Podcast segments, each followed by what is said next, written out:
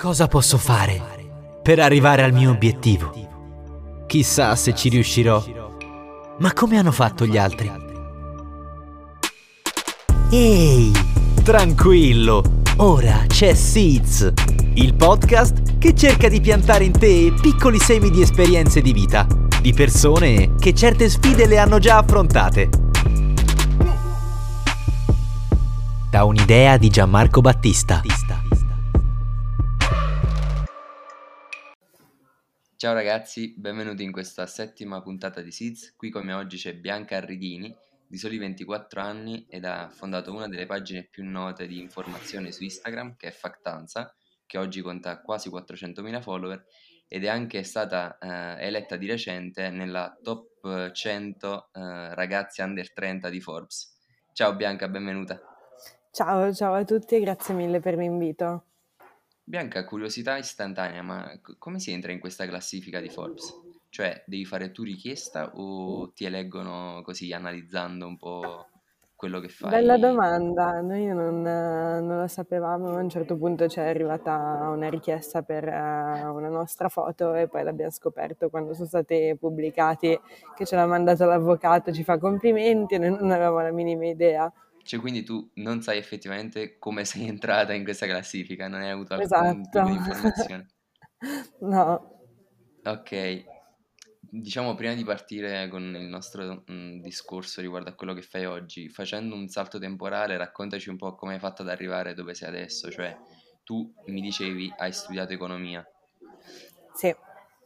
Sì, esatto, io ho studiato economia e in realtà avrei sempre voluto fare qualcosa di creativo, poi eh, i miei non, non erano molto d'accordo, quindi o scientifico classico o economia e ingegneria e allora ho fatto economia e mm, il ter- durante il terzo anno io e una mia grande amica che avevo conosciuto in università il primo anno ci siamo accorte che i giornali tradizionali erano troppo distanti da- dalle nuove generazioni che non avevano possibilità di, di informarsi e mm, allora un po' per dar sfogo alla mia passione per la grafica, per la comunicazione, un po' per dar sfogo alla sua per il giornalismo, abbiamo aperto Factanza che all'inizio era un progetto che mandavamo avanti proprio nel tempo libero durante l'Uni e, mm, e poi un anno dopo è diventata un'azienda dopo che abbiamo incontrato un fondo di investimento.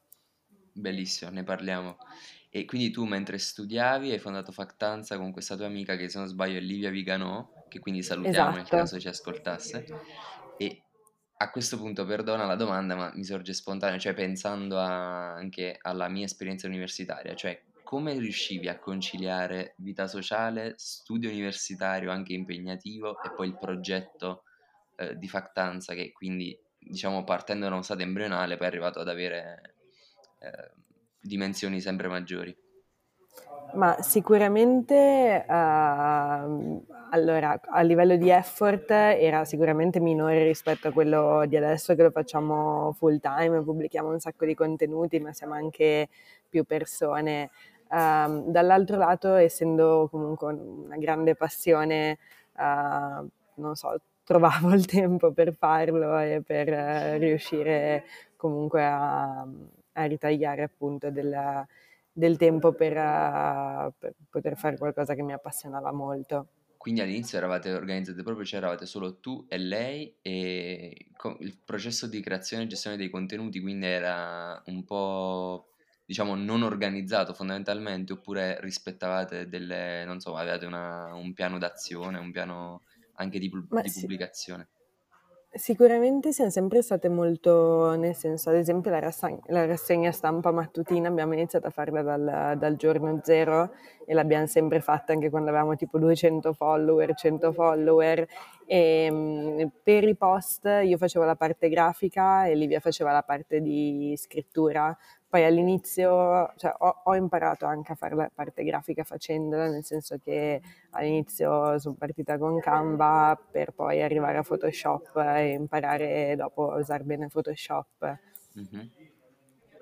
Invece e... adesso vedo che pubblicate ovviamente molti molti contenuti al, uh, cioè al giorno, quindi avete proprio una redazione che sta dietro a tutti questi contenuti. Sì, adesso siamo in eh, una decina, compresi me e Livia, e Livia gestisce la parte di redazione, io la parte grafica, siamo in, uh, sì, più o meno sì, alla fine 5 6 per la parte di redazione, 4 per la parte grafica. E quindi queste, essendo in 10, adesso come funziona il processo? Cioè a chi viene, so, l'idea di cioè, che cosa pubblicare, come si stabilisce? Allora, noi mm, allora, facciamo attualità, quindi uh, possono cambiare anche day by day le programmazioni. Uh-huh. Uh, di base inizio settimana facciamo un piano editoriale per la settimana e le proposte possono arrivare da chiunque, sia dalla parte della redazione che dalla parte grafica, che magari un'idea creativa poi viene trasformata in uh, una ricerca che fanno i contenuti a partire dalla, dall'idea. Quindi dipende molto da contenuto a contenuto. Um, comunque tutti cercano sempre di inviare molti spunti uh, di argomenti per, uh, per spaziare il più possibile. E quindi ad oggi voi avete costituito intorno a Factanza una, una vera e propria società eh, sì. che mi dicevi è stata possibile grazie ad un fondo di invest- all'accesso ad un fondo di investimento. Quindi raccontaci esatto. un po' come è esatto. andata questa, questa vicenda. Allora, um, sì, sicuramente anche perché credo che appunto io ho studiato economia e il lato imprenditoria viene considerato secondo me troppo poco, in particolare in Italia, eh, quando è un aspetto fondamentale. Poi appunto se anche tu hai fatto bocconi, c'è molto in bocconi il uh, faccio bocconi e poi lavoro in una delle big four, um, ma nessuno ti dice che magari la, la, puoi anche creare tu qualcosa di bello, puoi anche divertirti facendolo. E, um, noi appunto co- col Covid è iniziato a crescere molto il boom dell'informazione social e noi abbiamo iniziato ad avere sui 10.000 follower e una prima persona ci si è affacciata dicendoci uh, che avrebbe voluto investire allora abbiamo iniziato a chiedere un po' in giro contatti vari, amici, così, uh, fino a che appunto un giorno un nostro amico ci ha presentato questo di un fondo di investimento che da subito ci ha detto non investiamo in media e non investiamo in aziende che ancora non esistono perché noi ancora non esistevamo mm-hmm. e invece poi dopo un altro incontro ci ha fatto un'offerta e, e lì allora a settembre abbiamo costituito la startup. Fighissimo. E qual è stata, diciamo, la sfida più grande che hai e avete dovuto affrontare da quel momento in poi? Ma allora, sicuramente ehm, riuscire, a parte comunque in una startup, soprattutto all'inizio, eh, si fa un po' di tutto, quindi imparare a gestire diversi aspetti, eh, perché noi siamo partite dicendo ok, funziona quello che facciamo, piacciono i contenuti che facciamo, uh, però tutta la parte ad esempio commerciale che serve per far andare via avanti la startup oppure proprio la parte di gestione di persone che magari hanno la nostra età o sono anche più grandi di noi, um, all'inizio capire anche come essere un buon capo no, non è stato certo. facile, adesso non siamo ancora arrivate dove vorremmo essere, però sicuramente abbiamo fatto tanti passi avanti diciamo, dove vorreste essere come, come società proprio? Perché poi c'è anche la, la parte personale tua, quindi è la domanda che verrà dopo, ma come società? Come società uh, l'obiettivo è quello di diventare il punto di riferimento per le nuove generazioni, per uh, tutto ciò che riguarda l'informazione. Uh, sicuramente adesso su Instagram perché è il modo per raggiungere più utenti della nostra target di riferimento nel modo più semplice, però poi in un futuro chissà uh, nel metaverso dove, dove saremo. E, ehm, la nostra idea di base è che la nostra generazione uh, non possa cambiare come stanno andando le cose se non è una generazione informata. Quindi quello che vogliamo fare è dare gli strumenti ai ragazzi per capire uh, cosa succede nel mondo, capire un po' tutti, dagli aspetti economici a scientifici a qualsiasi cosa, per potersi fare loro una propria opinione e per fare scelte poi che siano informate. Esatto, e poter avere poi un impatto effettivo. E ehm, adesso siamo in, in appunto una decina, ma stiamo crescendo e, e quindi l'obiettivo è diventare, avere sempre più utenti e riuscire a fare sempre più cose fighe. Ma il modello di business su cui, diciamo, voi fate perno, io in realtà mi sembra di non aver visto, eh, diciamo, pubblicità, no? Cioè, quindi voi non, non fate ricorso a pubblicità, o mi sbaglio? No, no, noi facciamo mm, pubblicità, facciamo pubblicità con aziende che siano in linea con i nostri valori, però okay. uh, quindi sponsorizziamo um, aziende che possano avere qualcosa da dire effettivamente alla nostra community e che quindi possano essere inserite nel nostro piano editoriale. Non so, un esempio può essere Banca Etica che tratta di finanza sostenibile. E allora noi parliamo della finanza sostenibile ed è un contenuto poi sponsorizzato da loro così che poi un utente, può, non so, nel giorno che deve aprirsi un conto in banca dica, dica beh l'ho visto su Factanza, è una banca che comunque ha un modo di operare che mi piace e, ehm, e quindi lo apro lì. Che io non l'abbia visto perché in realtà cioè, o mi escono una continuazione ai post che Instagram sa che a me interessano, quindi ad esempio tipo geopolitica, econo- eh, post economici, ma post sponsorizzati non ne avevo mai visti, quindi ho fatto io errore di valutazione. No, adesso sono sempre dichiarati, ne abbiamo fatti un po', poi ovviamente pubblicando adesso più di quattro contenuti al giorno, almeno quattro contenuti al giorno. Esatto, è probabile uh, che, che, uno non li veda, cioè che, che ne vedi solo alcuni più che altro. Esatto. E se vuoi dirlo, eh, poi, poi questa è una domanda che io faccio, poi vedi tu. Quanto costa per un'azienda fare un ADV su Factanza? Allora, questa è un'info un po'... Un po' riservata. Uh, un po' riservata, poi dipende, okay. noi siamo, cioè, un mese fa avevamo uh, tipo 100.000 follower in meno, quindi varia poi in base agli utenti anche, in base all'azienda, in base a un sacco di cose. Mm-hmm. Diciamo, ovviamente il grande merito di pagine come, come la tua è quella, come hai detto tu, di permettere ai giovani di eh, rimanere aggiornati su quello che avviene non solo in Italia ma anche nel mondo, eh, veicolando il messaggio tramite piattaforme vicine appunto alla, alla, generazione a cui si sta parlando, in questo caso Instagram. Eh, anche perché è molto difficile che questa, cioè, questi ragazzi, me compreso, guardino telegiornali o leggano giornali e io, soprattutto nell'ultimo periodo, vi ho seguito parecchio per le storie, praticamente minuto per minuto, che facevate riguardo alla questione Russia-Ucraina, ovviamente. Non so se, diciamo, è stato un format particolarmente fruttuoso per voi, cioè che ha avuto molto successo, me lo dirai tu. Ma la mia domanda era come, come facevate a verificare le fonti? Cioè come si fa a verificare le fonti in così poco tempo per essere, diciamo, sul pezzo, ma anche essere sicuri di dire, eh, cioè di dare informazioni veritiere. Certo, uh, allora, per quanto riguarda l'essere fruttuoso sicuramente sono piaciute molto e um, il lavoro che abbiamo fatto in questo, um, in questo, periodo ci ha portato tantissimi utenti nuovi, tantissimi utenti uh, che da subito si sono affezionati molto e si sono basati su di noi per... Uh, cioè, ci scrive un po' proprio io tutte le informazioni che so sul conflitto le sto prendendo da voi. Quindi dall'altro lato è appunto una grandissima responsabilità. Esatto. E um, noi ci basiamo sempre solo su uh, agenzie stampa um, che prendono la notizia dalla base, quindi o dichiarazioni direttamente di, di politici o agenzie che siano proprio dove nasce la, la notizia e per lo più internazionali, perché quelle nazionali sono più spesso trovi errori in quelle nazionali rispetto a quelle internazionali. Abbiamo fatto anche molto lavoro di, di traduzione da agenzie mm. di stampa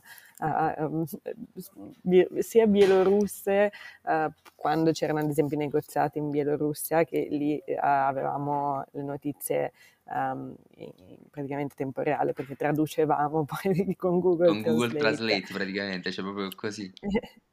esatto, e, ehm, e, poi tanto da, appunto da, cerchiamo di arrivare sempre alle, alle fonti originarie di, di, qualsiasi notizia.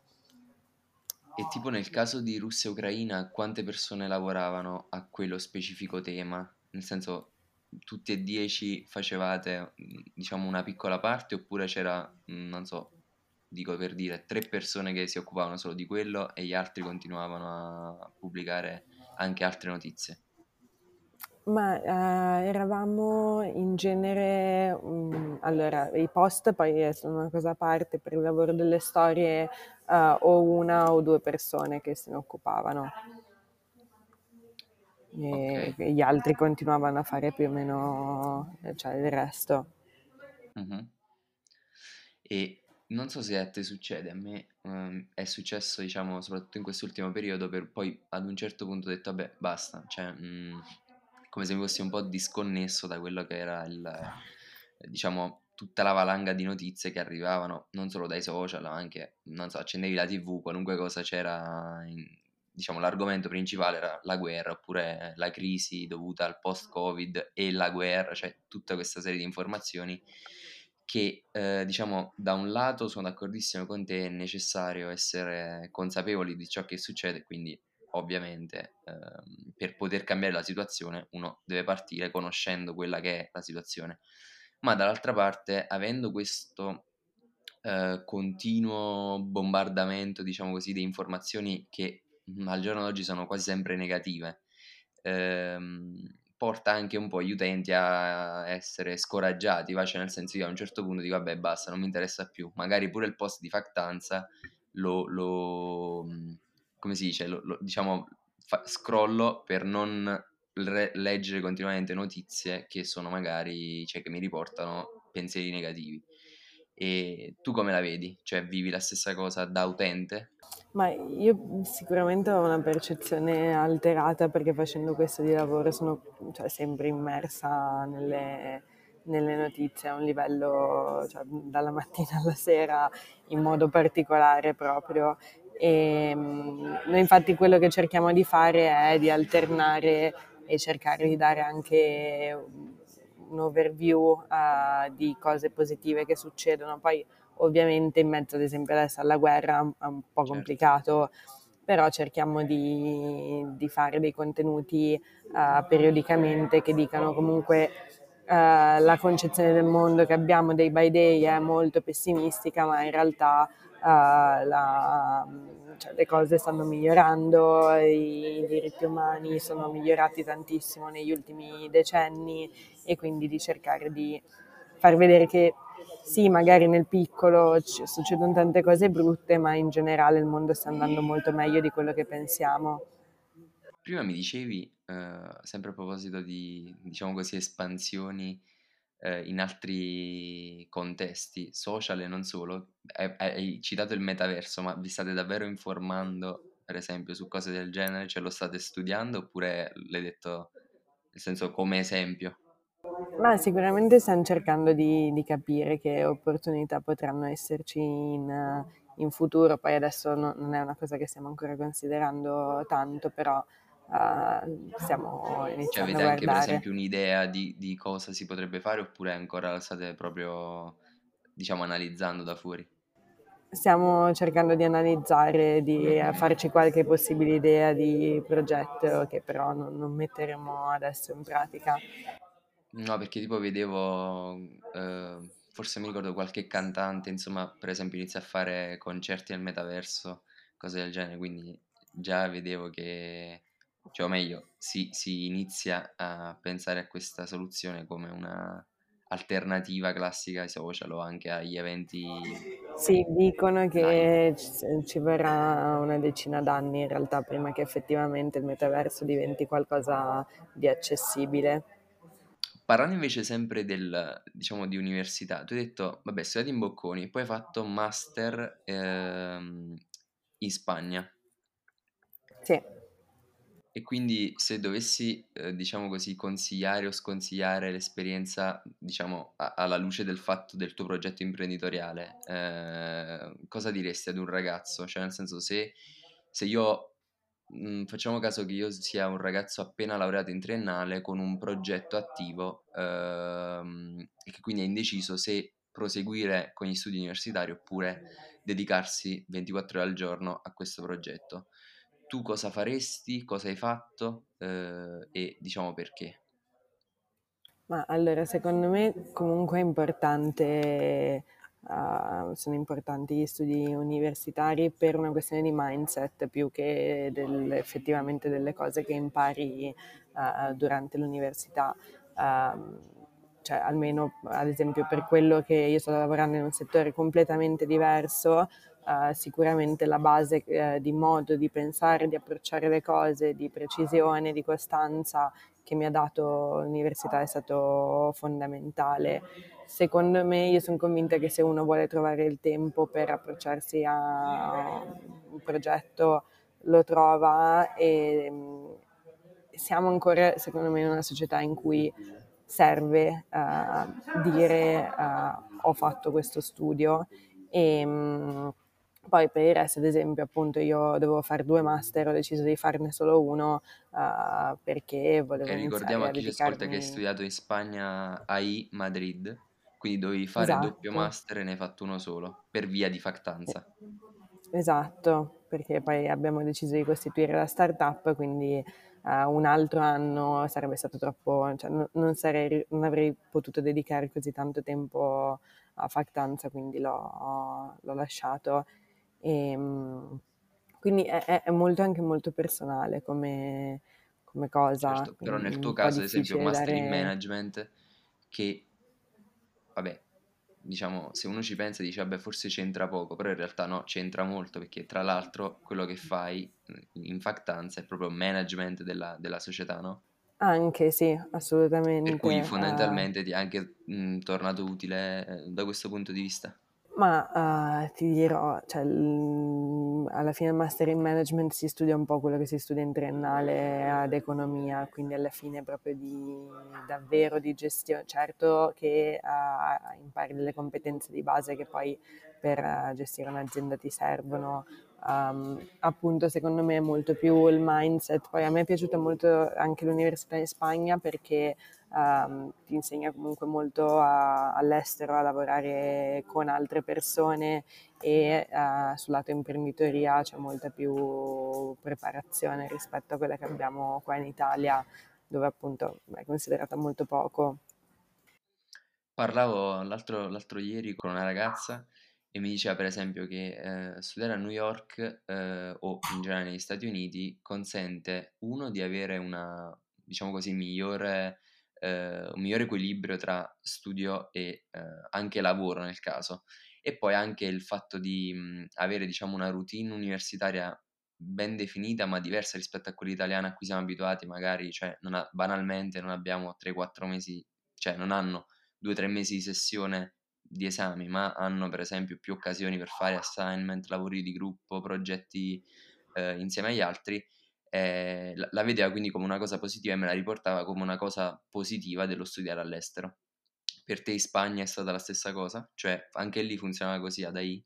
Uh, sì, dall'altro lato sempre questa cosa qua ti occupa molto più, cioè magari non hai appunto i periodi di sessione, ma hai tutti i giorni frequenza dalle 9 alle 6 di sera e, mm. e più progettini e quindi è, è, molto time consuming secondo me. Hai sempre qualcosa da fare fondamentalmente. Sì, io preferisco organizzarmi più il mio tempo e dire ok ho la sessione quel giorno e quindi mi, mi spartisco io lo studio invece sono un po' più liceo, compitini e, e cosine sempre che però ti occupano tanto tempo. Chiaro. Senti, e venendo un po' al futuro, allo sguardo, diciamo, più in là, tu che progetti hai? Dove ti vedi? Ma io spero di rimanere in, in factanza e vederla, vederla, crescere nei prossimi anni e che diventi eh, appunto un, un'azienda grande con tante persone. Esatto. Ok. Allora, Bianca, grazie. Eh, non cerco di non rubarti altro tempo. S- spero di essere rimasta nei tempi prefissati che ti avevo eh, illustrato all'inizio. E quindi ti ringrazio ancora per la disponibilità. Ci aggiorniamo. Grazie mille. Bene, l'episodio di oggi finisce qui. Spero ti sia piaciuto e ti sia stato utile. Grazie per l'ascolto. Poi se decidessi di lasciarmi un feedback su Instagram te ne sarei davvero grato. Trovi il link del profilo in descrizione. Alla prossima. Ciao!